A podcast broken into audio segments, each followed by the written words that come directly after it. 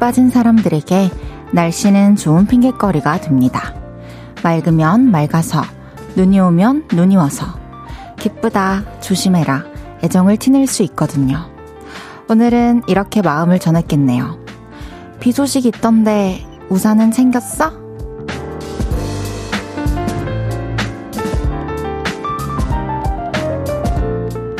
아침부터 휘뿌연색이 하늘에 번진 날이었지만 마음을 한 번 더 티내고 싶던 사람들은 오늘의 우중충함이 고마웠겠죠? 밤새 봄비가 스치고 갈 거라던데 이것도 누군가에겐 반가운 핑곗거리가 되겠네요. 볼륨을 높여요. 저는 헤이즈입니다. 3월 8일 수요일 헤이즈의 볼륨을 높여요. 조이의 여우야로 시작했습니다. 하루 종일 흐렸던 수요일 어떻게 보내셨나요? 오늘 비가 좀 내린 곳도 있고 또 하늘은 흐릿흐릿한데 비가 안 내렸던 곳도 있고 했는데요. 여러분이 계신 곳은 어땠나요? 그리고 어, 날씨가 마음을 전하고 티내는데 좀 도움이 되셨나요? 그것도 궁금하네요. 오늘 밤새 봄비가 내릴 거라고 하는데 먼지가 싹 거치고 내일은 맑은 아침을 맞았으면 좋겠네요. 6127님께서 헤이디, 오늘 우산 챙겨왔어요? 퇴근할 때쯤 비 내릴 수도 있는데, 비 맞으면 연락 와야야 해요. 네, 우산 챙겨왔고요. 차에 우산이 있고요. 어, 사실 또 말씀드리자면, KBS 주차장에서 차를 타고 저희 집 주차장에 내리기 때문에 지금부터는 비를 맞을 일이 다행히 없습니다. 걱정해주셔서 너무 감사합니다. 8031님께서 안녕하세요 헤이디. 비가 올 것 같아 부랴부랴 집에 왔지만 텅 빈 집안을 보니 그냥 허탈하네요. 오늘따라 텅 빈 집이 더 쓸쓸해 보이네요. 그래요? 음, 저는 무슨 말씀을 해드려야 될까? 그냥 혼자 있는 시간을 잘 보내기 위해서 저도 항상 노력을 하는데요. 그냥 오늘 그렇게 그런 생각이 들면은 좀 일찍 잠자리에 드셔보시는 것도 나쁘지 않을 것 같아요. 좀 이렇게 잘 정돈하고, 이렇게 잘, 이렇게 잘 준비 싹 하고, 이불도 탁탁 털고, 이렇게 탁 누워가지고, 포근하게 좀 잠들어 보세요, 오늘. 그리고 내일 아침부터는 또, 오늘 이 감정은 리셋이 되는 거니까, 또 활기찬 마음으로 다시 더 좋은 하루를 보내보기를 제가 기도하고 있을게요. 이삭님께서 제가 사는 곳은 햇살도 좋고 산책하기 너무 좋은 날씨였어요. 와, 그러게요. 저는 오늘 낮부터 계속 흐리흐리한 하늘만 봤는데 또 이렇게 아예 다른 풍경도 어딘가엔 있었겠네요.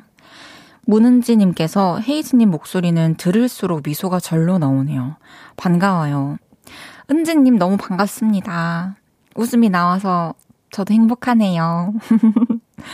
이재영님께서 오늘 무슨 일 있었어요? 표정이 다른 때보다 더 밝아 보이네요.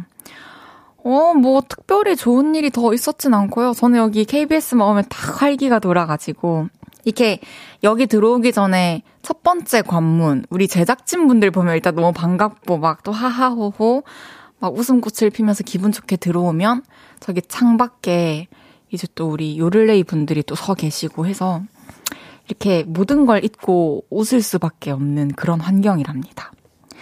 하엘님께서 헤이디 지금 여의도는 비가 한 방울씩 떨어지기 시작했어요. 날씨가 추울 줄 알았는데 따뜻하더라고요. 오늘 다행히 막 춥지는 않은데 또 빗방울이 떨어진다 하니까 걱정이네요. 비가 막 오, 온다 싶으면 집에 가세요. 알겠죠? 네. 헤이지의 볼륨을 높여요. 여러분의 사연과 신청곡 기다리고 있습니다.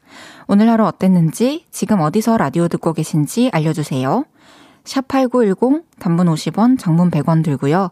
인터넷 콩과 마이케이는 무료로 이용하실 수 있습니다.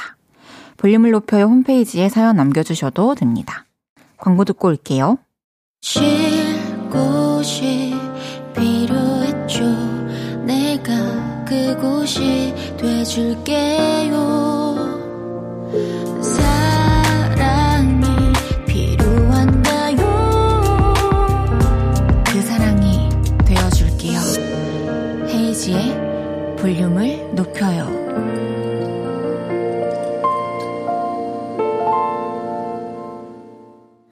KBS 쿨 FM 헤이지의 볼륨을 높여요 함께하고 계십니다.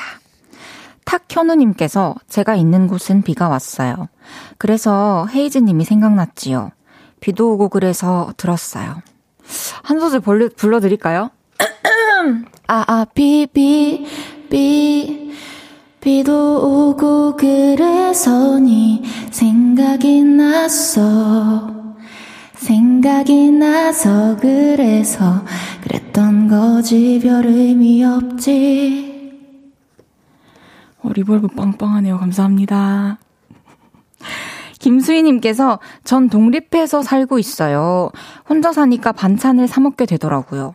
어제는 김치가 다 떨어져서 반찬 가게에서 샀는데 맛이 없었어요. 그래서 오늘 자신있게 배추 한 포기 사서 담갔는데 이런 더 맛없네요. 손맛이 없나 봐요. 헤이즈는 김치 사서 드세요? 아, 수인님, 이 김치 진짜 맛있는 곳 찾기 힘들죠. 저는 지금은 몇 개월 동안 저기 운 좋게 친구 어머님께도 받고 저희 이모야도 보내주시고 또 친한 가게 사장님도 김치를 주셔가지고 아직 좀 여유가 있는데 전 김치를 살 때 시장에 가서 시장 김치를 사서 먹어요. 한번 가보시겠어요? 시장에 추천해 드릴게요. 익명님께서 퇴근하려는데 사장님이 미팅 다녀오시더니 일을 잔뜩 주시네요. 결국 야근하고 이제야 퇴근합니다. 지하철에서 이어폰 끼고 졸고 있었네요. 진짜 직장 생활한다는 게 너무 힘드네요. 이런, 만약에 그러면 오늘 진짜, 진짜 중요한 약속이 있었어요. 그럼에도 불구하고 사장님이 하라고 하면 해야 되고 그 약속을 이렇게 어겨야 되는 거잖아요. 하, 너무 힘들 것 같아요. 참 그런 상황들은 제발 교묘히 피해가길 바랍니다. 고생 많으셨어요. 송정우님께서 헤이즈는 라디오 체질, 전 헤이즈 체질인가 봐요. 어쩜 이리 고운 목소리로 선한 목소리로 절 힐링시켜 주시는지 아이들 기다리며 항상 마음 따뜻한 헤이디 목소리로 편안한 저녁을 맞이한답니다. 항상 감사합니다. 꾸벅. 우와 진짜요? 감사합니다. 헤이즈 체질이라니 너무 이 말은 처음 들어보는 것 같아요. 이런 표현은 되게 행복한 표현입니다. 감사합니다. 김완지님께서 와 노래 잘 부르신다. 원곡과 비슷이라고 해주셨는데 비슷한가요? 뭐, 뭐, 어떤 점이 다른가요? 재밌네요. 매일 이 시간 볼륨에서 모임을 갖습니다. 오늘도 모임의 테마를 알려드릴 건데요. 이건 나다 싶으시면 문자 주세요. 소개해드리고 선물 보내드릴게요. 오늘은 귀여워 하셨던 분 모여주세요. 딸이 삐졌다고 입 내미는데 왜 귀엽죠? 우리 집 고양이가 마중 나왔어요. 귀여워. 이렇게 귀여움에 환호하셨던 분들 문자 주세요. 문자 샵 8910, 단문 50원, 장문 100원 들고요. 인터넷 콩과 마이케이는 무료로 이용하실 수 있습니다. 노래 듣고 와서 소개할게요. 아이브의 After Like.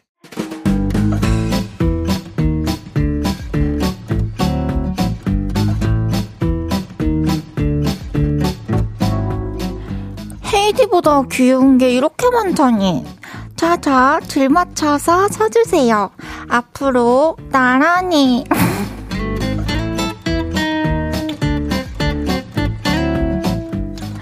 오늘은 귀여워 하셨던 분 모여달라고 했는데요.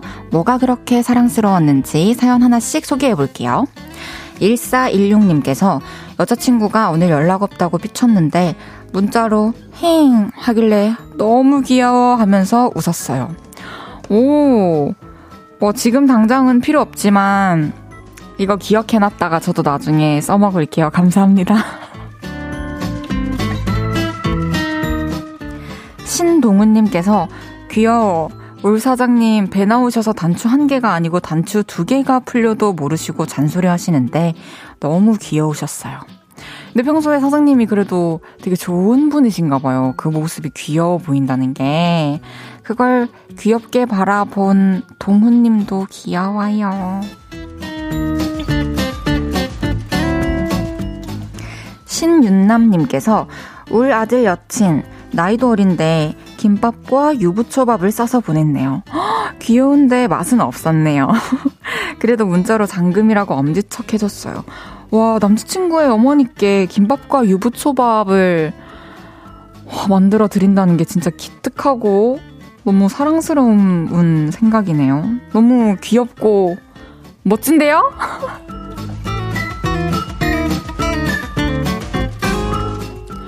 7922님께서 친구가 눈썹 문신하러 왔어요. 눈썹이 없다가 문신을 하니까 너무 적응 안 되고 이렇게 귀여울 수가. 와, 근데 진짜 주변의 사람들이 귀엽게 바라보는 분들이 되게 많군요. 친구 많이 귀여워해 주세요.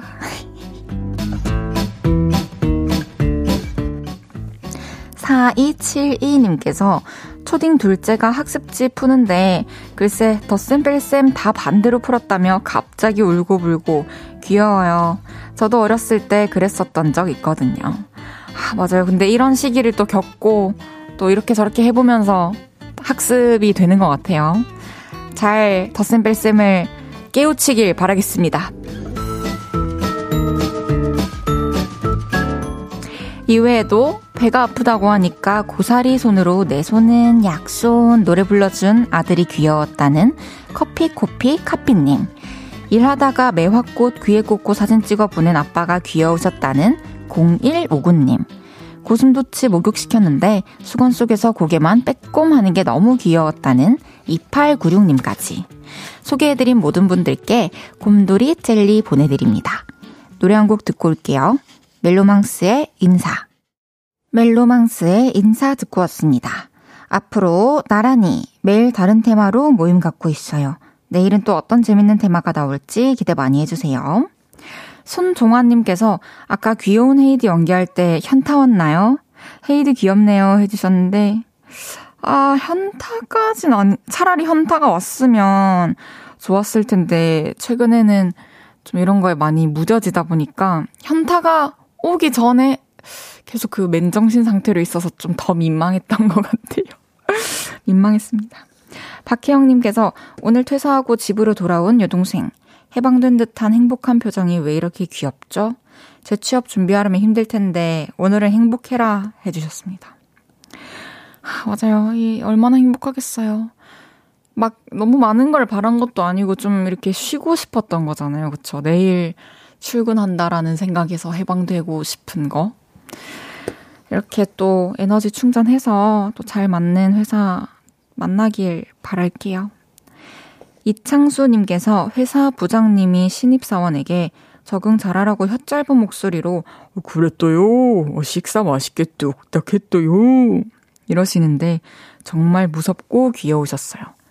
범접할 수 없는 부장님께서 신입사원에게만큼은 자상하신 아버지 같으셔서 재밌고 존경스럽습니다. 와, 진짜 부장님이 너무, 어, 센스 있으시고 열려있는 분 같아요. 이렇게까지 막 혓짧은 소리까지 내주기는 쉽지 않은데, 그쵸?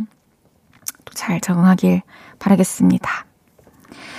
어, 이제 1부 마무리 하고요. 2부에 만나기 전에 사연 하나만 더 볼게요. 익명님께서 초등학교 1학년 선생님인데요. 오늘 학교 둘러보기를 하다가 체육관을 들렀는데요. 얼른 여기서 체육하고 싶다 하는 눈망울들이 너무 귀여웠어요. 오, 진짜요? 저는 어렸을 때 유치원 때 이제 체육 수업이 있었는데 체육 선생님이 너무 무서운 거예요. 남자 선생님이었는데. 그때부터 초등학교 들어가서도 체육 시간이 되게 무서웠던 기억이 있는데 씩씩한데요, 초일들? 저만 그랬나요? 나만 무서웠나? 어쨌든 또 초등학교 1학년 학생들 잘또 케어 1년 동안 해주시고 행복하시길 바라겠습니다. 이제 노래 듣고 2부에 만나요. 김수영의 비워내려고 합니다.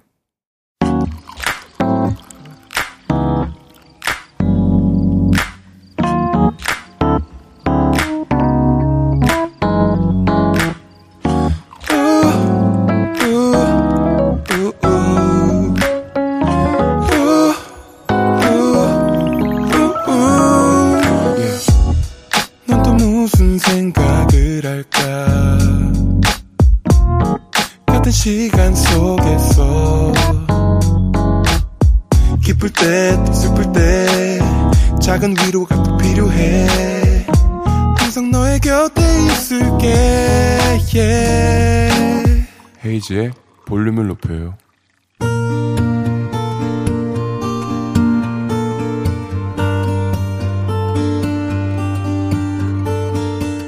다녀왔습니다.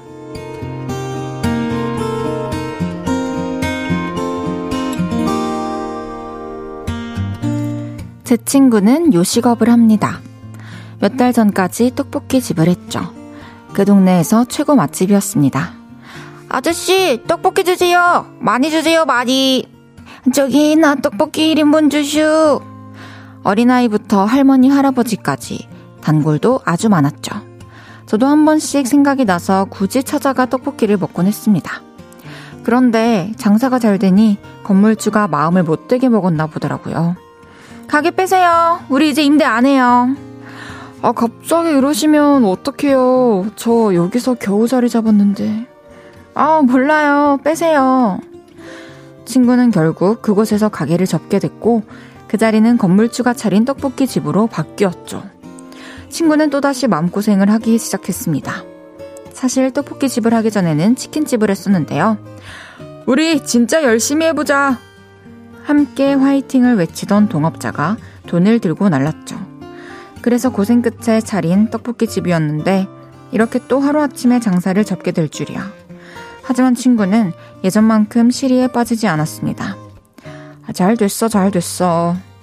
이제 슬슬 떡볶이 지겨워질라 그랬어. 이번엔 초밥 한번 해보려고. 어때? 느낌이 좀, 느낌이 좀 와? 친구는 초밥을 파기 시작했죠. 그리고 얼마 전 드디어 초밥집을 열었습니다. 야, 초밥 한번 먹으러 와. 우리 가게 니네 회사 근처야. 친구에게 반가운 연락을 받자마자 저는 회사 사람들을 대동해 초밥집으로 향했습니다. 어서오세요! 야, 나 왔어! 이야, 가게 제대로 꾸몄네! 왔냐? 앉아. 초밥 더 제대로야. 그래? 그럼 제대로 맛있게 해줘. 오늘 내가 제대로 쏘기로 했으니까. 우여곡절이 참 많았는데 밝은 얼굴로 찹찹찹 초밥을 만들어주는 친구를 보니 참 좋더라고요. 울컥했지만 눈물은 숨겼습니다. 그리고 초밥은 진짜 맛있었습니다. 제 친구 이제 고생은 그만하고 제대로 돈길만 걸었으면 좋겠습니다. 헤이지의 볼륨을 높여요. 여러분의 하루를 만나보는 시간이죠. 다녀왔습니다에 이어서 들으신 곡은 가호의 러닝이었습니다. 다녀왔습니다. 오늘은 이재성님의 사연이었는데요. 재성님의 친구분께서 진짜 몸도 마음도 너무 많이 고생을 하셨어요. 초밥집 오픈 너무 축하드리고요.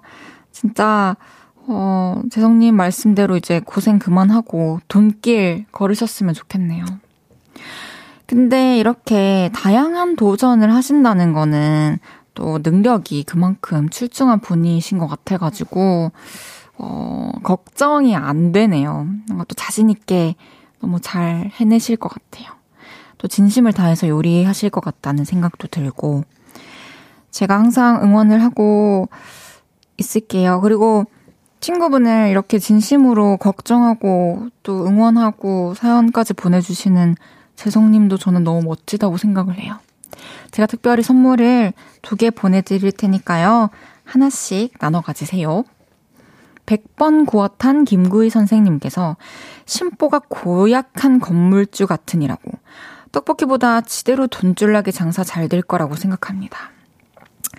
하, 그러니까요. 참 이런 이야기들이 낯설지가 않잖아요. 그래서 씁쓸하네요. 뭐, 참 그 집에서 아무, 그 집이 그냥 분식집이 그 건물에 있기 때문에 그 분식집이 잘 됐다 이런 것도 아닌데, 아이고, 갑자기 누가 여기 갑자기 나오라고 해가지고 DJ 어 헤이디인 척하면서 앉아가지고 막 아, 헤이 비입니다 이러면서 그러는 거랑 똑같은 거잖아요. 아, 너무 슬퍼요. 손원웅님께서, 와, 친구분 요생남이시네요. 못하는 음식이 없네요. 그런 경험들이 더 단단해지는 그대를 만들어줄 겁니다. 맞죠. 이 말이 맞죠. 모든 경험들은 나를 더 단단하게 만들어주죠. 근데 이제 그 과정이 너무 고단할 때가 또 있으니까. 왜 이렇게까지 세상이 나를 힘들게 하나 싶을 때가 있으니까.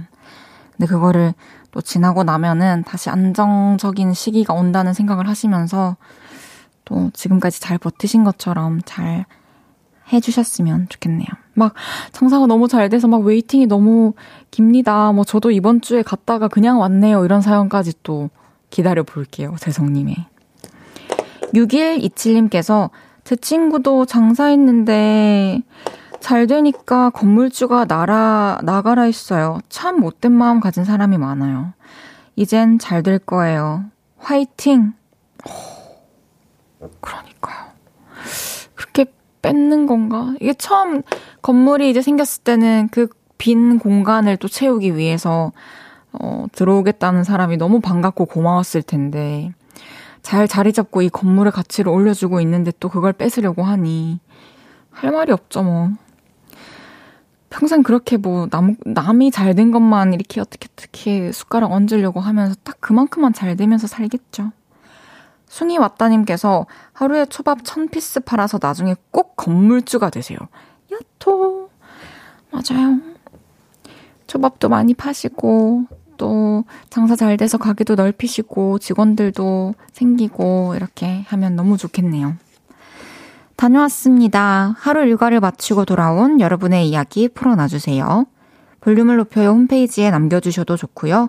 지금 바로 문자로 주셔도 됩니다. 문자 샵 8910, 단문 50원, 장문 100원 들고요. 인터넷 콩과 마이케이는 무료로 이용하실 수 있습니다. 노래 듣고 올까요? 유나의 오르트 구름. 유나의 오르트 구름 듣고 왔고요. MG 쉐대들도 사랑하는 방송, 헤이즈의 볼륨을 높이라! 수요일 생방송 보이는 라디오로 함께하고 있습니다. 예! 이거 먼저 아시죠? 부를레이님 성대모사였습니다. 1124님께서 헤이디, 오늘 아빠랑 카페 와서 데이트했어요. 아빠랑 오랜만이라 어색할 줄 알았는데, 얘기도 많이 나누고, 셀카도 찍고, 즐거운 시간 보냈답니다. 너무 잘하셨어요. 너무 행복했겠네요. 맞아, 오랜만이라서 어색할 것 같지만, 또 이 가족이, 괜히 가족이 아니잖아요. 또 시간을 가지고 대화를 하다 보면은, 음, 너무나도 자연스럽게 또 가까워지고 다시, 음, 웃음꽃이 피고 한 것 같아요. 앞으로 또 시간 날 때 이런 기회를 자주 가졌으면 좋겠네요. 김형숙님께서 오늘 처음으로 도로에서 구급차에게 길을 양보해줬어요. 홍해가 갈라지듯 양쪽으로 차들이 쫙 갈라지는 그 장면에 저도 껴있었다는 게 뭉클했어요. 그쵸.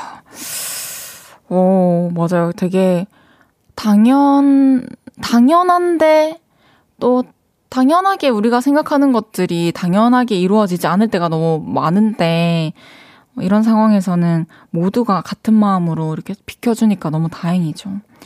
사실 그 구급차 안에 있는 그 위급한 환자가 내 소중한 가족이 될 수가 있는 거잖아요. 그렇게 생각을 하면은 간절한 마음으로 제발 제발 뭐 심각한 상황이 아니길 바라면서 비켜드리게 되는 것 같습니다.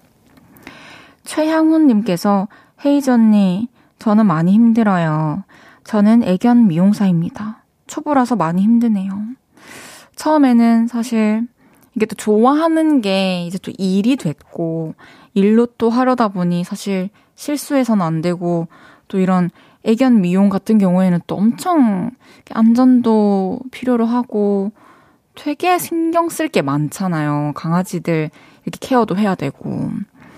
근데 저는 그 모든 것들의 어떤 그 불안함을 해소해 주는 데는 그냥 많이 공부하고 많이 연습하고 좀 많이 또 듣고 보고 알려고 하는 것 말고는 저는 처음에는 답이 없다고 생각을 해서 좀 요즘에 뭐 너튜브 이런 데도 너무 많으니까 또 애견 미용하는 거에 대해서도 또 사람들이 어떻게 하는지 어떤 노하우가 있는지 이런 거를 그냥 막 이렇게 정보를 넣어 보세요.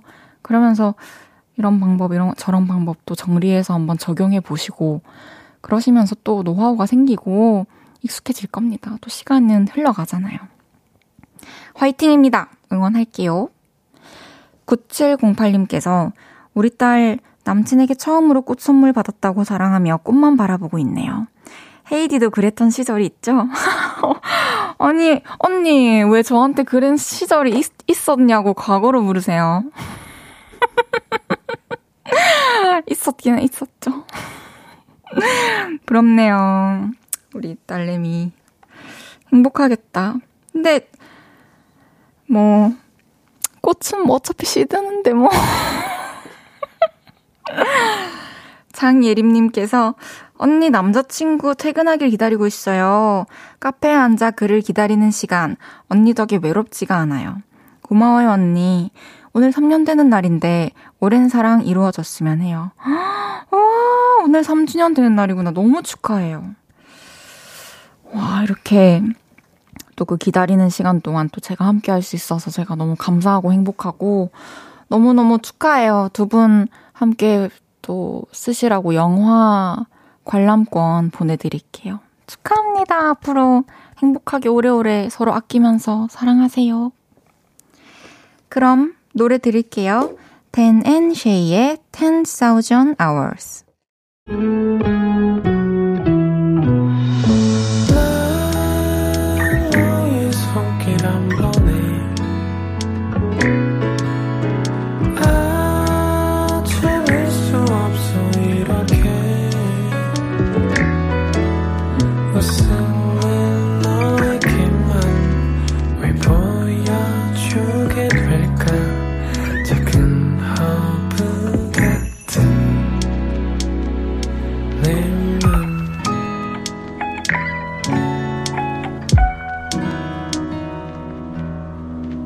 헤이즈의 볼륨을 높여요.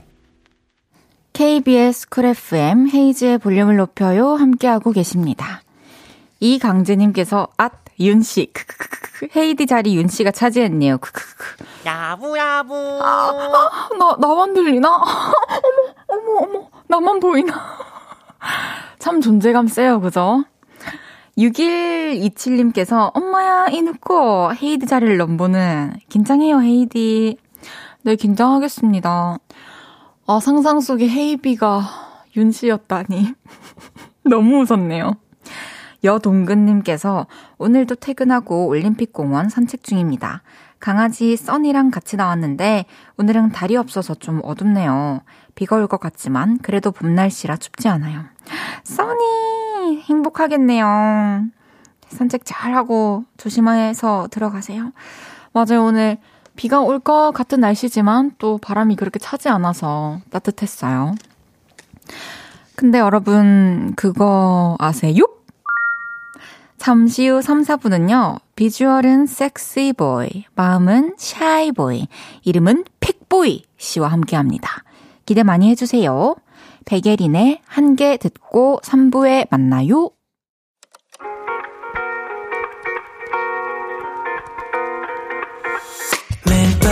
밤 내게 발베개를 해주며 우린 라디오를 듣고 내 매일 저녁마다 넌 잠긴 목소리로 말했다 5분만 더 듣고 있을게. 5분만 더 듣고 있을게. 5분만 더 듣고 있을게. 다시 볼륨을 높이네. 헤이즈의 볼륨을 높여요. KBS 쿨 FM 헤이즈의 볼륨을 높여요. 3부 시작했습니다. 7747님께서 방금 스튜디오 앞에서 인사한 사는매 하하하호입니다. 좋은 추억 만들어주셔서 감사했어요. 어머나, 좀 전에 인사했죠. 픽보이 오빠, 아, 지금은 가셨어요. 네, 픽보이 오빠가 와서 인사하러 갔다가 바깥에 이제 아이들과 함께 있는, 네, 어른들과 인사를 했는데요. 하하하호 사남매 가족이었어요. 다음에 또 만나요.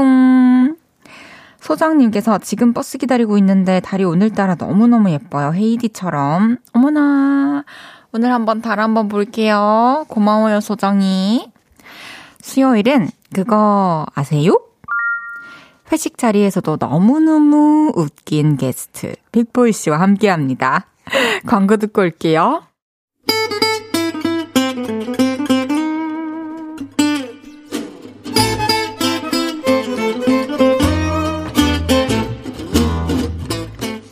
그거 아세요? 지난주 금요일에 볼륨팀이 회식을 했는데요. 저랑 혜지 씨랑 낙타 씨랑 그리고 윤지성 씨랑 다 같이 그거 했어요. 라부라부. 더 귀엽게 야부야부. 모두가 깜짝 놀랄만한 애교. 갑자기 알게 된 놀라운 사실. 그런 걸 쓱 꺼내놓고 싶을 때 우리는 이렇게 말문을 엽니다. 그거 아세요?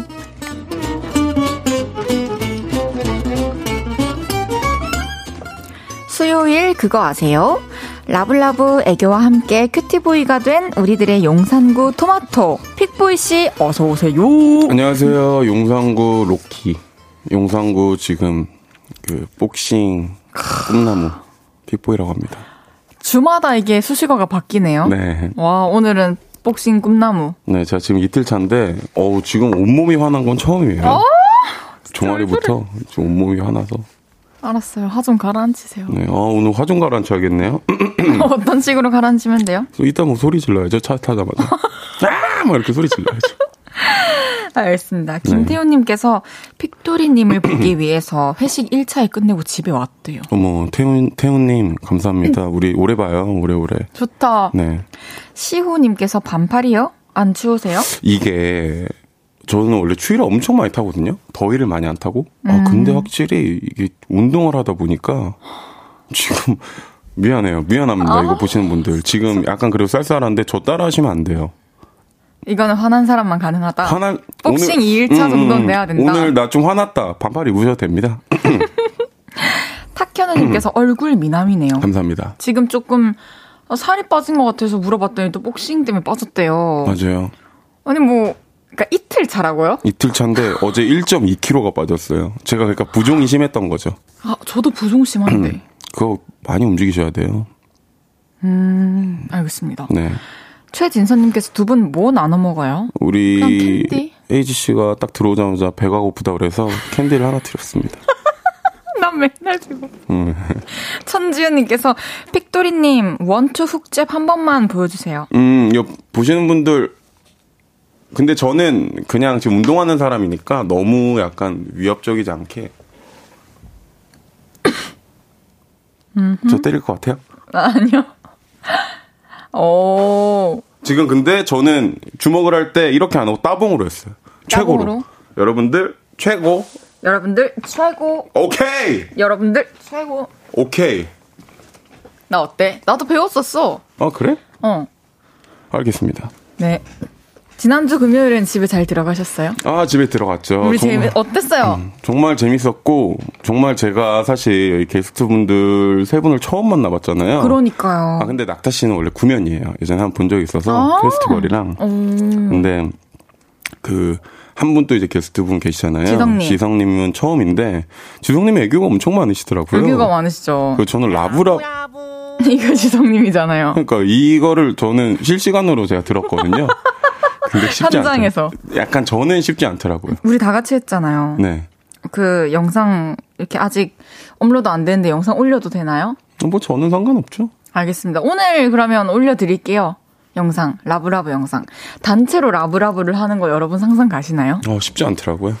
그래서 또 재밌었어요. 고기는 맛있었고요. 고기 진짜 맛있었어요. 근데 지성님이랑 헤이즈님이 좀 친한 게 좀 질투나더라고요. 사실 좀 질투했습니다. 뭐, 뭐, 뭐, 우리 쪽 보지도 않지만. 아니 이게 되게 vibe가 다른 게 저는 낙타님이랑 계속 한잔하고 이제 저희 매니저님이나 혜진님 매니저님이랑 한잔하면서 막 이런 사, 사람 사는 얘기하고 있는데 저기서는 막 이제 자기네들끼리만 아는 얘기 막 하고 그러더라고요. 그래서 제가 계속 째려보고 있었어요, 사실. 전혀 몰랐어요. 말 좀 거시지, 그럼. 아, 근데 저도 좀 낯을 많이 가렸어요. 갑자기 낯을 왜 가려요, 회식 때. 평소에 한 번도 안 가리다가. 낯을 좀 가립니다. 김선태님께서 질문 하나 해주셨네요. 읽어보실래요? 빅보이님 혹시 헤이디님 남친 생기면 어떤 기분이 드실 것 같아요? 설마 질투? 차라리 만약에 생긴다면 어떤 사람인지 궁금해서 물어보긴 할 것 같아요. 좋은 사, 차라리는 뭐지? 좋은 사람이랑 만났으면 좋겠다. 와, 진짜 어떤 좋은 사람? 저는 제가 어떤 사람 만나야 돼요, 저는? 헤이디한테 진짜 터치도 안 하고 좀 마음이 넓은? 왜 제가 지금 구제 불능인가요? 아 그건 아닌데 이제 다 이해해주고 뭔가 이렇게 다 어, 나 이런 그럴 수도 패턴을. 있지 이럴 수 있는 분. 그럴 수도 있지? 네. 어떨 때 오빠는 그렇게 느끼세요? 그럴 수도 있지? 뭐 그런 건 딱히 없습니다. 음, 알겠습니다. 네. 좋은 사람 만날게요. 네. 어, 그, 낙타 씨랑은 또 마주보고 앉으셨는데, 뭐 네. 호칭 정리나 이런 거 다 정리되고 좀 친해지셨어요? 아니요.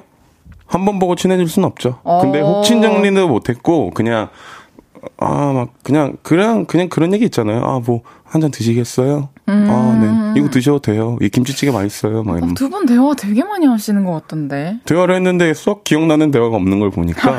약간 뭔가 좀 영향가가 없지 않았나. 그래서 저희 중에 마지막까지 남은 사람이 누구지?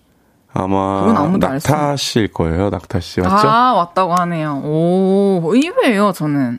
음, 낙타 저도. 씨가 제일 처음 갈 줄 알았어요. 왜냐면 낙타 씨가 실제로도 좀 약간 좀 활발한 편보다 좀 내성적이신 네. 편인 것 같더라고요. 조용하시고. 네.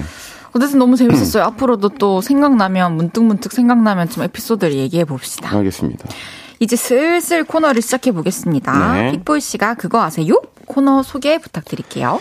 무슨 얘기든 말하고 싶어서 입이 근질근질할 때 그거 아세요? 하면서 여기에 남겨주세요. 각종 생활 꿀팁, 남의 험담, 추억담, 남의 TMI, 나의 TMI, 고민 이야기, 추천하고 싶은 영화나 노래 등등 뭐든지 좋습니다. 문자 샵8910 단문 50원, 장문 100원 들고요. 인터넷 콩 마이케이는 무료로 이용하실 수 있습니다. 헤이즈의 볼륨을 높여 홈페이지 오셔서 사연 남겨주셔도 됩니다. 첫 번째 사연부터 소개해 볼게요. 네. 라브라브 윤지성님의 제보로 볼륨 제작진이 쓴 사연입니다. 어허. 아 진짜? 그거 아세요? 야부야부. 얼마 전에 배고픈 헤이디가 화요일 게스트 윤 씨에게 야, 너 먹을 거 있냐? 라고 물었던 날이 있는데요. 그날 녹음을 하기 전에 헤이디가 컵라면 하나를 순삭했습니다. 그 모습을 보고 있는 윤 씨는 이렇게 말을 꺼냈죠. 그거 아세요? 달걀을 넣어서 오. 먹어야 맛있는 라면이랑 안 넣어서 먹어야 맛있는 라면 구분하는 법. 어? 나 그거 어디서 들었는데 뭐였더라? 다들 이러면서 궁금해하자 윤 씨가 지식을 뽐냈죠. 라면 봉지에 라면 사진 안 있잖아요. 죄송합니다. 뭐 하시는 거야 지금? 라면 봉지에 라면 사진 있잖아요. 거기에 달걀이 있으면 넣어 먹고 없으면 안 넣어 먹는 게 맛있대요. 어, 다들 신기해하자 그 반응에 힘입어 힘입어 윤 씨가 하나 더 알려줬습니다. 아 그리고 그리고 그것도 있어요. 과일맛 나는 음료수에 과일이 진짜로 들어갔으면 제품에 과일 사진을 넣어도 되고요. 과일 향만 첨가했으면 사진을 못 넣는데요. 진짜 대박 처음 알았어. 근데 저도 SNS에서 쓱 본 거라 정확하지 않을 수도 있어요. 그래서 우리가 찾아봤는데요. 윤 씨 말이 맞았어요. 향료만 사용한 제품을 식품 원료가 들어간 제품으로 혼동하지 않도록 법으로 정한 거죠. 그리고 그거 아세요? 야부야부. 과일이 진짜 들어갔을 때만 레몬 맛, 오렌지 맛, 키위 맛 이렇게 맛이란 글자를 쓸 수 있고요. 향만 첨가됐을 땐 합성 딸기 향 첨가 이렇게 써야 한대요. 그리고 그거 혹시 아시나요? 야부야부. 윤 씨의 제보로 이 사연을 쓰긴 했지만 윤 씨에게는 선물이 안 가고요. 대신 가수 윤지성의 노래를 틀어주기로 했어요. 아 좋은데요. 맞아요. 음. 제가 라면을 먹고 있는데 그 얘기를 해주더라고요. 음. 이 픽보이 씨는 알고 있었던 사실인가요? 맛과 사- 향 이런 거 쓰는 거? 어, 저는 뒤에 건 알았는데 앞에 그거는 약간 정확한 라면? 건 아니잖아요. 라면은 아 이거는 이제 사람마다 다른 기준인 거니까 음, 그건 몰랐어요. 라면은 몰랐고 뒤에 건 알았습니다. 그렇군요. 이게 라면에 사실 계란을 넣냐 안 넣냐로 갈리기도 어허. 하는데 넣고 그리고 또 휘젓냐 아니면 그 상태로 익히냐 이것도 갈려요. 픽보이 씨는 라면에 계란 어떻게 하시는 편이세요? 음, 난 요즘 관리 안 하고 그냥 먹고 싶은 거 먹어. 그러면 넣을 때도 있고 안 넣을 때도 있고 근데 저는 대충 대부분 넣는데 넣어서는 풀어요 아니면 그 상태로 전 두세요? 푸는 스타일이에요. 어, 그 상태일 때도 있고. 근데 이제 아, 나 요즘 운동을 좀 한다. 그럼 라면을 한 라면 하나에 계란 한 세 개 넣습니다. 하나는 풀고 하나는 그냥 넣고 두 개는 그냥 넣고 오. 그냥 두 개는 그냥 넣고 하나는 풀고 그러면 이제 국물이 좀 없어져요. 어? 맛있겠다. 배고프신가 봐요? 너무 배고프고 네. 저는 개인적으로 계란 두 개, 두 개 정도 넣는 거 좋아하는데 네네네. 푼 거 좋아할 때도 있고 요즘에는 이렇게 반숙까지는 아닌데 살짝 그 톡. 좀 톡하면 이렇게 이렇게 흘러나오는 거 알죠? 그 어릴 때 노른자 즙. 어릴 때 다들 그 라면이 껍데기에 있는 껍데기라고 해야 되나? 거기 있는 되게 이쁘게 올라가 있잖아요, 노른자가. 그쵸. 그거 다 네. 따라해 보신 적 있으시죠, 어릴 때? 저는 따라한 적 없어요. 어, 난 했는데? 그래요? 그러신 분들 되게 많으실 거예요. 우와, 이게 또 그 진취적이시네요. 네, 자기 주도적이시고 네. 자주적이시네요. 맞아요. 탁영숙님께서 삶은 계란 넣어 먹는 것도 맛있어요. 아, 맛있죠. 계란은 저다 맛있는 것 같아요. 맞아요, 맛있어요. 근데 그거 아세요? 뭐요? 이제 어느새 노래 들어야 해요. 어, 노래 듣고 와서 다음 사연 소개해 볼게요. 오늘 생일인 윤지성 씨의 노래 블룸 듣고 올게요. 윤지성의 블룸 듣고 왔고요. 그거 아세요? 계속해서 다음 사연 소개해 볼게요. 네, 박민경 님의 사연입니다. 제목, 그 남자 참 좋은 사람 같았어. 그거 아세요? 그 남자 따뜻한 말투도, 나를 위한 배려도 참 좋은 사람 같았어요. 우리는 카페에서 처음 만났죠. 반가워요. 아, 커피는 제가 이미 시켜놨습니다. 먼저 도착해 커피를 시켜놓고 저를 기다린 그 남자와 이야기를 했어요. 그리고 우리는 밥을 먹으러 갔죠. 배고프시죠? 근처에 맛집 많아요. 한식이랑 중식도 있고요. 초밥, 파스타, 쌀국수, 고기 다 있어요. 우린 파스타와 스테이크를 먹었고 제가 계산을 하려는데 점원이 말했어요. 이미 계산하셨어요. 그 남자 이미 계산을 했더군요. 그리고 우린 칵테일을 한잔 하러 갔어요. 여기 분위기 좋죠? 어때요? 저는 이미 그에게 홀랑 넘어가 버렸기 때문에 길바닥에 앉아 칵테일을 마셔도 좋았죠. 이제 슬슬 일어날까요? 어, 대리 불렀으니까 제 차를 모시다 드릴게요. 덕분에 아주 편안하게 집에도 돌아왔죠. 칵테일까지 사준 그에게 대리비라도 내가 낼 수 있게 해달라고 했지만 에, 안 됩니다. 오늘은 민경 씨를 위해서 제가 준비한 날이니까 민경 씨는 그냥 행복만 해주세요. 달콤한 말과 함께 제 지갑을 닫게 했어요. 그래서 이 사람도 나를 좋아한다고 확신했죠.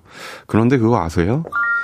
그 사람을 만나고 3일이 지났는데 연락이 없어요. 친구에게 고민을 말했어요. 그러자 이렇게 말했어요. 야, 그 사람이 돈도 다 냈다며 커피에 스테이크에 칵테일에 대리비까지. 그럼 최소 25만 원은 나왔을 거 아니야. 관심도 없는 여자한테 그렇게 돈을 쓴다고? 너라면 그러겠냐? 그러니까 그냥 연락해. 하지만 또 다른 친구는 이렇게 말해요. 마음이 있으면 연락을 했겠지. 그렇게 돈을 쓰고도 연락을 안 한다는 건 아니라는 거야. 텄어, 텄어. 너네는 텄어. 고민이에요. 연락을 할까요, 말까요? 해도 된다고 생각하면 해라. 해도 소용없다고 생각하시면 하지 마. 이렇게 콩이나 문자창에 적어서 보내주세요. 여러분, 저 좀 도와주실 수 있으실까요? 어, 문자 보내주세요. 지금 사연자분이 연락을 해도 된다고 생각하면 해라. 해도 소용없다라고 생각하면 하지 마라. 이유와 함께 여러분의 의견을 보내주세요. 샵8910, 단문 50원, 장문 100원 들고요. 인터넷 콩과 마이케이는 무료로 이용하실 수 있습니다.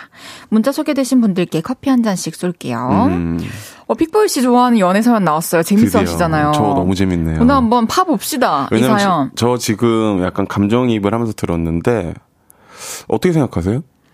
저는 연락해봐도, 그러니까 저는 제가 지금 사연자분이고 마음에 들면 연락할 것 같아요. 그리고 음, 근데 그 뒤로 3일 내내 없는 건지 아니면 뭐 하루 이틀은 했는지 는 모르겠지만 어, 3일 내내 없는 것 같은데, 사연 들어보니까. 근데 먼저 그러면 오늘 뭐 마- 맛있게 잘 먹었습니다.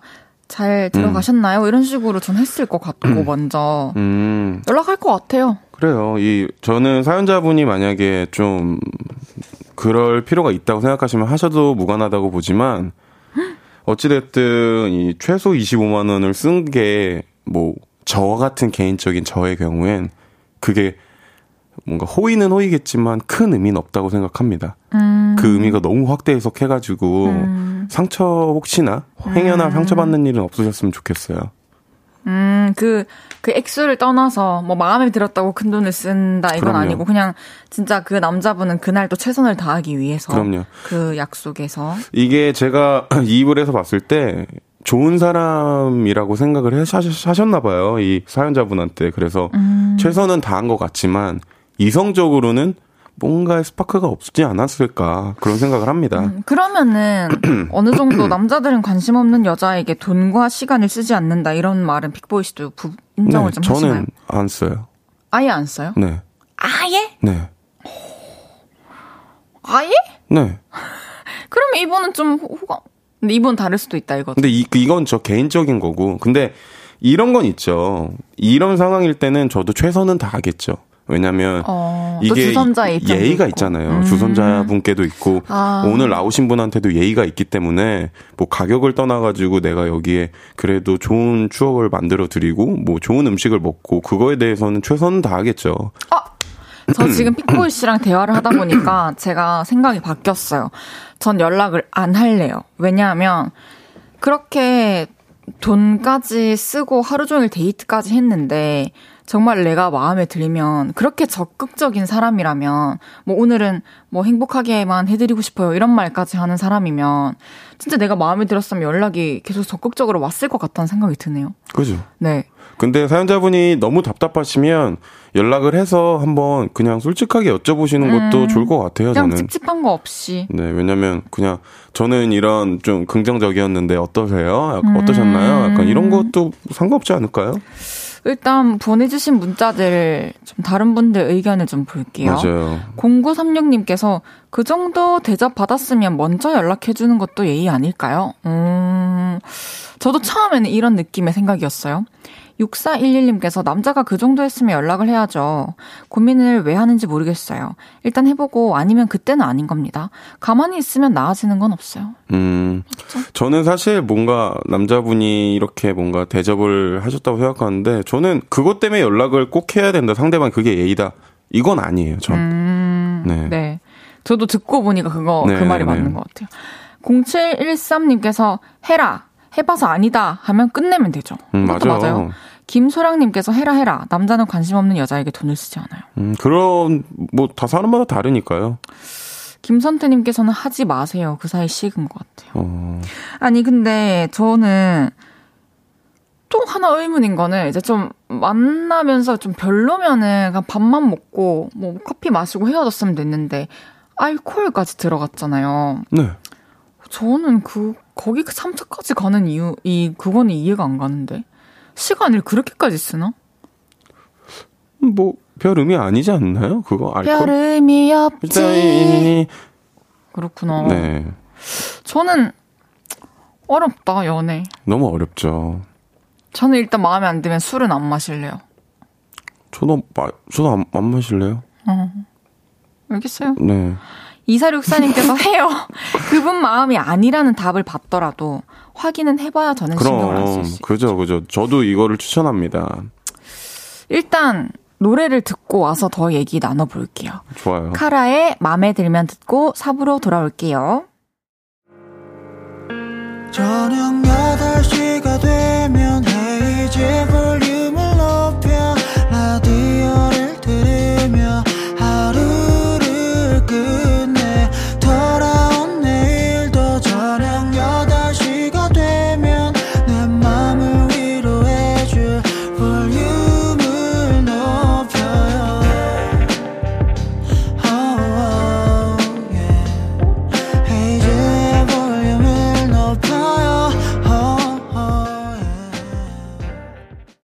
그거 아세요? 헤이즈의 볼륨을 높여요. 4부 시작했고요. 톰보이, 하이보이, 기리보이, 웹보이 다 저한테는 픽보이 오우! 아래입니다. 오케이.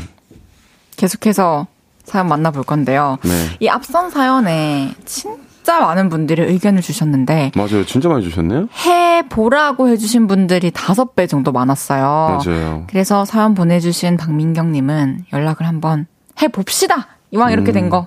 고민하던 거 누군가가 답을 줬으니 음. 그래요. 그냥 한번 질러 보세요. 그래요. 계속해서 다음 사연 소개해 볼게요. 네. K5844님의 사연입니다. 그거 아세요? 제가 얼마 전에 나 혼자 사는 예능을 봤는데요.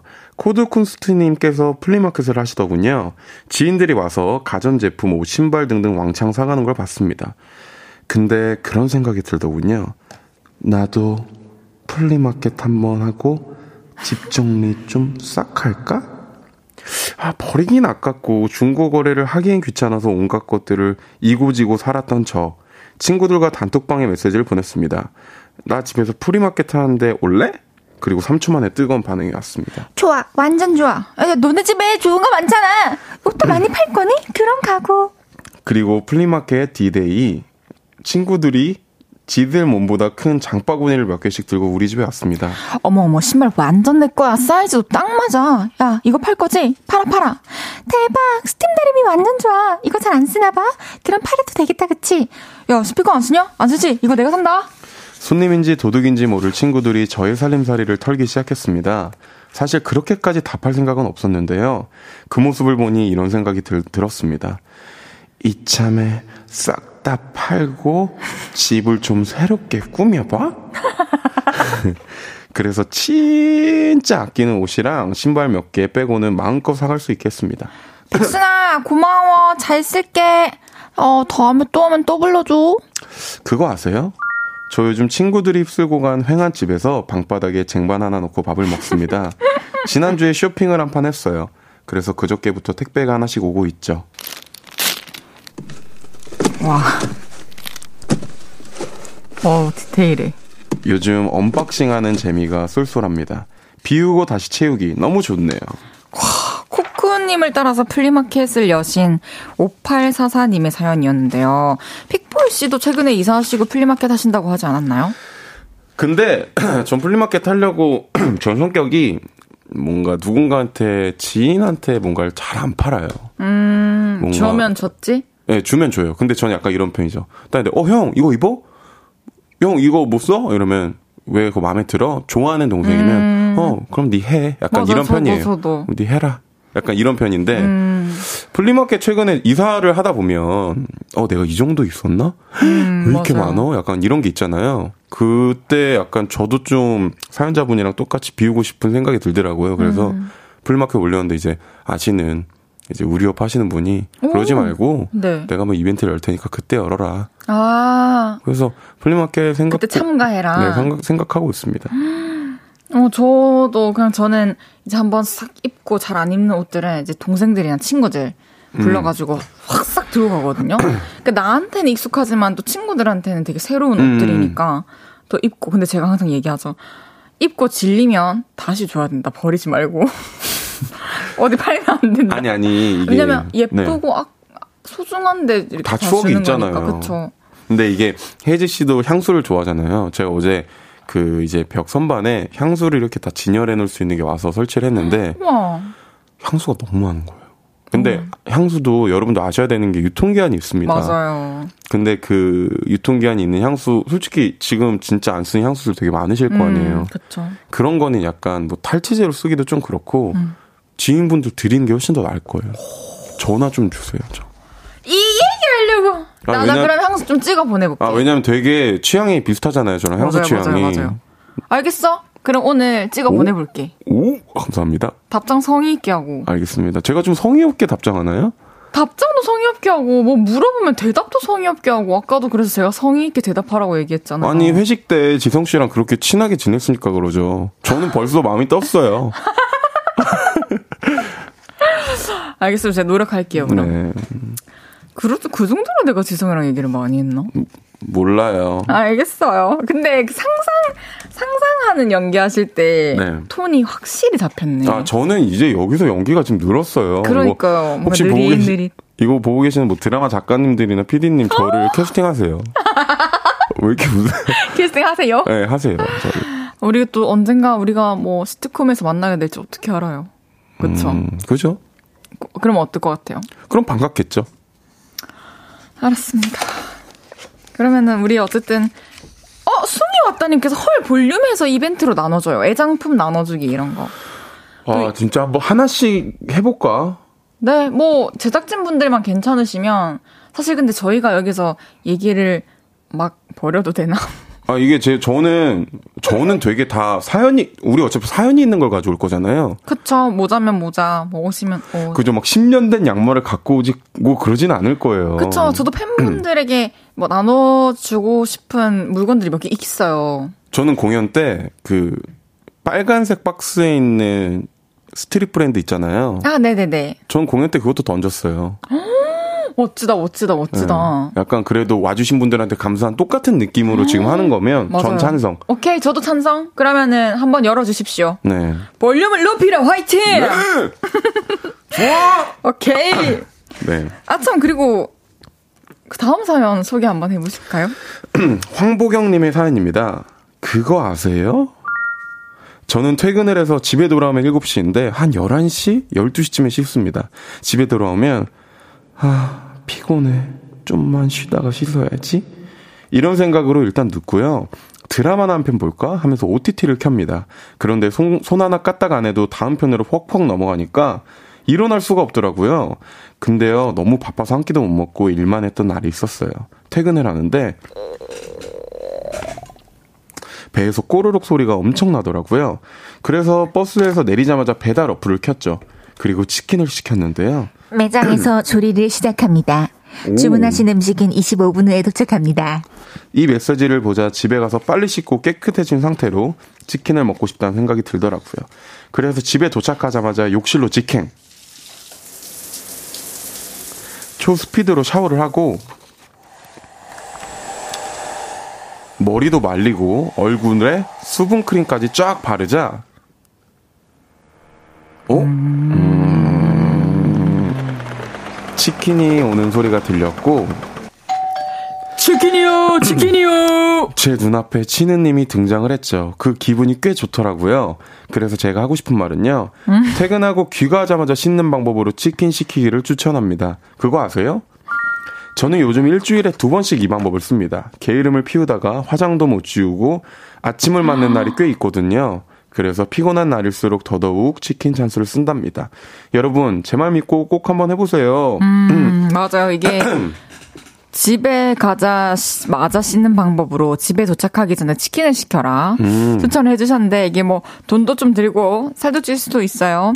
근데 어 저도 이건 어느 정도 좀 공감을 해요. 네네네. 마, 만약에 저도 라디오를 마치고 집에 가는 동안에 음식을 시켜 놓은 날에는 가자마자 바로 씻고 옷싹 음. 갈아입고 뽀송뽀송한 상태로 먹어요. 음. 근데 집에 가서 뭐 딱히 할 게 없을 때는 아, 가가지고 소파에 막 이렇게 있다가 씻을 네. 때도 많죠. 이게 비슷한 게 뭔가 중요한 촬영 끝날 때 그 전에 좀 관리를 하다가 맞아요. 저희가 이제 저는 집으로 가는 이제 차 안에서 막 시키거든요. 음, 먹고 싶은 걸. 맞아요, 저도. 그런 느낌 아닐까요? 뭔가 그쵸. 어찌 됐든 거꾸로 뭔가 내가 뭔가를 먹을 때 이제 좀 딱 갖춰진 상태에서 먹고 싶은 거죠. 근데 좀 메이크업이나 이런 거 잘 지우고 주무세요? 메이크업은 무조건 지우죠. 그, 음. 저는 이게 메이크업 돼 있으면 차에서도 못 자요. 아, 이- 답답해서. 답답하고 찝찝하고 막, 그러니까 온몸이 찝찝해요. 어. 그러니까 이게 좀 너무 예민해서 음. 화장은 무조건 그 쉴 때도 클렌징 티슈로 음. 화장은 다 지우고 있어요. 아, 가- 한꺼풀 벗겨내고. 이제 가는 도중에 이제 집에 그쵸. 갈 때도 막 이렇게 벗기면서 그런구나. 행사할 때 화장이 심하게 돼 있으면은 차에 타자마자 지우고 어. 그리고 그냥 스킨 같은 거 발라놓고 어. 그러죠. 아 이게 참 쉽지 않아요. 그러면은 웬만하면은 이렇게 다 그래도 클렌징을 하고 주무시겠어요. 그쵸? 화장을 하고 자면 어쨌든 이 피부가 너무 아 음. 피부에 너무 안 좋지 않을까요? 이 모공 이런 데 다 찌꺼기가 그죠, 다 그죠. 낑기니까. 저는 요즘에 집을 이사한 지 별로 안 돼서 그런지 집에 가자마자 이제 옷방으로 딱 들어가요. 옷을 딱 벗어놓습니다. 아새 집의 초심. 네, 탁 하고 이제 딱 씻어요. 얼굴도 막 이렇게 씻고 양치를 하면서 돌아다녀요. 낑막 하면서. 그리고 딱 뭔가 잠옷 같은 비슷한 편한 옷을 입고 집에서 이제 딱 음악을 딱 틉니다. 그리고 소파에 딱 앉아서 다리를 완전 꼬고 취했네. 다리를 딱 다리를 꼬고 이렇게 물 한 잔을 마시면서 아 좋다 이렇게 한 마디 정도 하는 아 근데 이해 완전 돼요. 네 근데 한 이사해서. 한 한 달 갈 것 같아요 한 한 2주 또 그 집 환경만 또 잘 깨끗하게 유지되면은 늘 집에서 그런 느낌을 받을 수 있죠. 전 그죠 지금 옷방이 전 지금 또 땅바닥에 옷이 막 다다닥 있거든요. 그럼 이제 뭐 여기서 나눔해 주시면 되겠네요 잘 입는 옷들이에요. 아 알겠습니다 그 저희 오빠한테 제가 얼마 전에 어, 너 오빠 나 옷이 음. 걸려 있는 것보다 바닥에 있는 게 훨씬 그래 그 찾고 입기 편한 것 같아. 그런 게 있어요 이랬더니 오빠가 아유 방법이 없다 이러던데요. 아 근데 옷이 좀 구겨질지언정 아니요, 전 꾸겨지지 않고 그래도 펴서 아 펴서 던져놔요 그 위에 그 위에 이렇게 계속 올려요. 그러니까 어. 옷이 이만큼 쌓이는 거죠. 옷 무덤이. 먼지가 장난이 아니겠네 음, 편채로. 예. 그래서 또 시간 나면 한 번씩 또 거는 이렇게 작업을 하고. 알겠습니다 이제 노래 듣고 올게요. 요즘 숨이 왔다 님께서 빠져 계시다는 노래입니다. 픽보이 한찬의 찬스 듣고 올게요. 한찬, 픽보이의 찬스 듣고 왔습니다. 그거 아세요?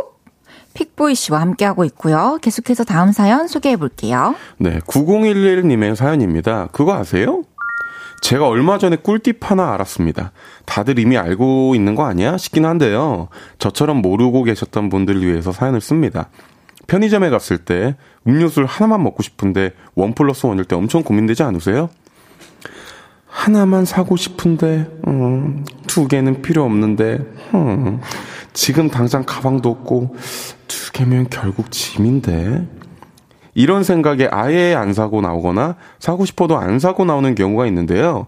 얼마 전에 편의점에 갔다가 편의점의 자체 안내 방송에서 이런 걸 듣게 됐습니다. 손님 여러분, 원하시는 제품이 원 플러스 원일 때 하나만 가져가고 하나는 보관해 두세요. 편의점 어플을 다운받으시면 보관해 둘 수 있는 서비스가 있어요. 점원에게 하나는 킵할게요 라고 말씀하시면 다음번에 픽업에 가실 수 있어요. 진짜로 이런 서비스가 있다고 의심을 하면서 검색을 했는데요. 진짜 있더라고요. 그래서 어플을 깔고 가입됐죠. 모든 편의점이 가능하지는 모르겠지만 아무튼 제가 자주 가는 두 곳은 그 서비스가 있더라고요. 근데 그거 아세요? 편의점에 가서 이거 하나는 킵해 주세요. 라고 말하는 게 너무 쑥스러워서 아직은 한 번도 안 해봤어요. 진짜로? 언젠간 해볼 날이 있겠죠? 음. 와, 이런 서비스 있는 거 픽보이 씨 알고 계셨나요? 전 몰랐죠. 저도 몰랐습니다. 전 안 받았어요. 그래서 하나는 괜찮습니다. 아, 저도 괜찮습니다. 하고 안 들고 왔었어요. 근데 이제 이런 방법이 있다면 전 킵을 하겠습니다. 왜냐면 이게 다이어트 콜라 이런 거 있잖아요. 그런 게 되게 원 플러스 많을 때가 많아요. 오, 그래요? 네. 헉, 저는 그런 그 주스 같은 거 그럴 때 많았던 것 같아요. 아, 그렇죠. 뭐 0칼로리 음료도 되게 많고. 오, 김다희님께서는 알고 계셨나봐요. 맞아요. 보관할 수 있어요. 음, 오, 이게 되게, 어, 유용하네요. 꼭 필요했던 것 같아요. 낭만적으로 이렇게 딱 이제 뭐 잘 되시는 분이 있으면 에코 이렇게 살짝 넣어주셨어요. 에코. 에코. 이렇게 딱 잘 되시는 분이 있으면 이렇게 이용해야 될 것 같아요. 여보세요? 어, 다혜야. 거기 편의점에 넣고 하나 킵해뒀으니까 가져가. 이렇게 해도 될 것 같아요. 되게 로맨틱할 것 같아요.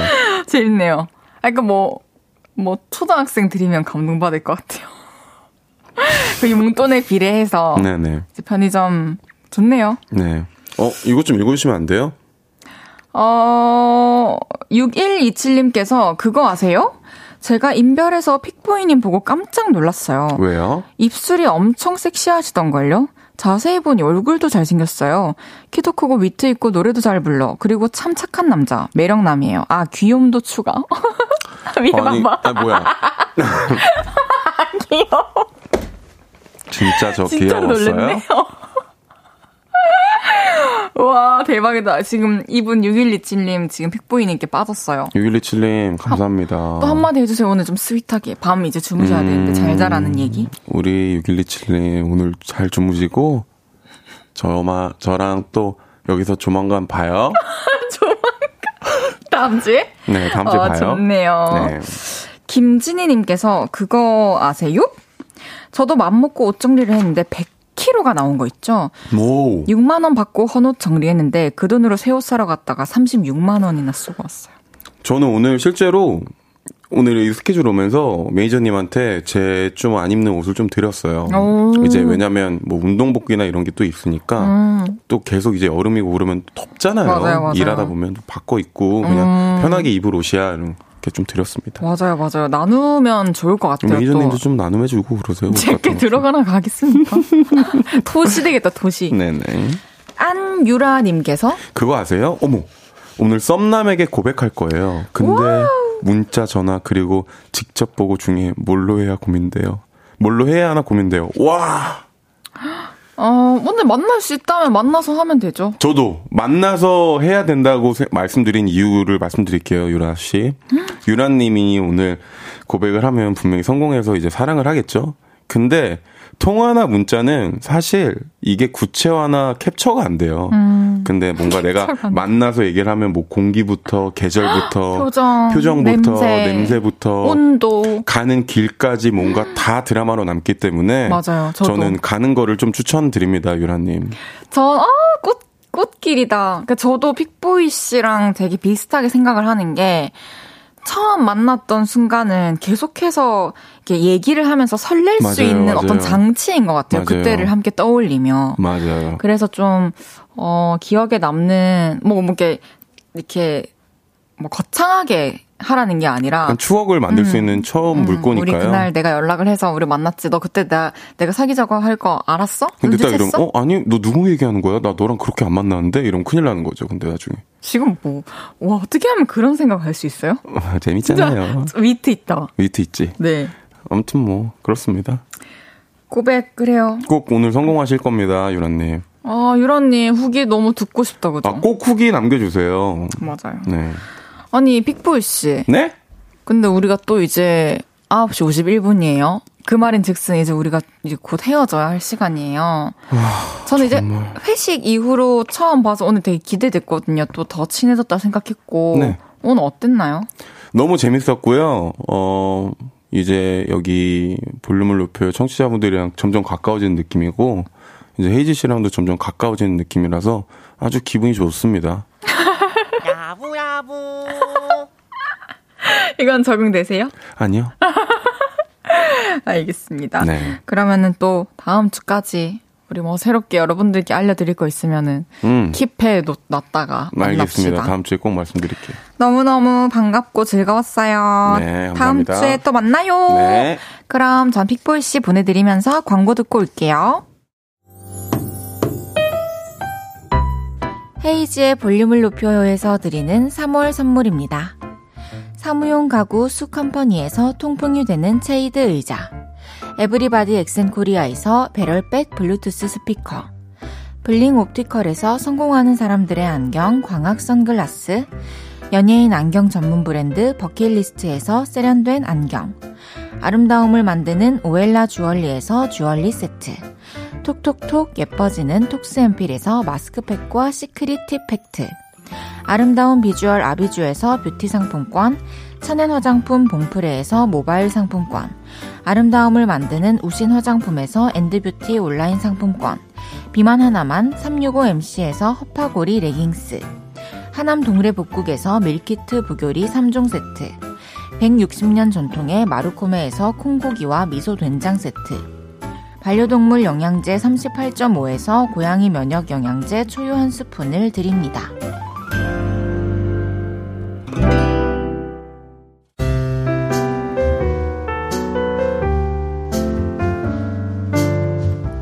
헤이지의 볼륨을 높여요. 이제 마칠 시간입니다.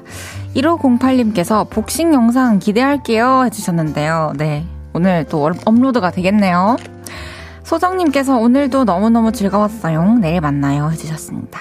저도 너무 즐거웠고요. 우리 내일 만나요. 내일은 주문할게요. 새롭게 초빙된 토크 셰프님 한해 씨와 함께 합니다. 우리 신나는 수다 떨어봐요. 오마이걸의 꽃차 들으면서 인사드릴게요. 볼륨을 높여요. 지금까지 헤이지였습니다. 여러분, 사랑합니다.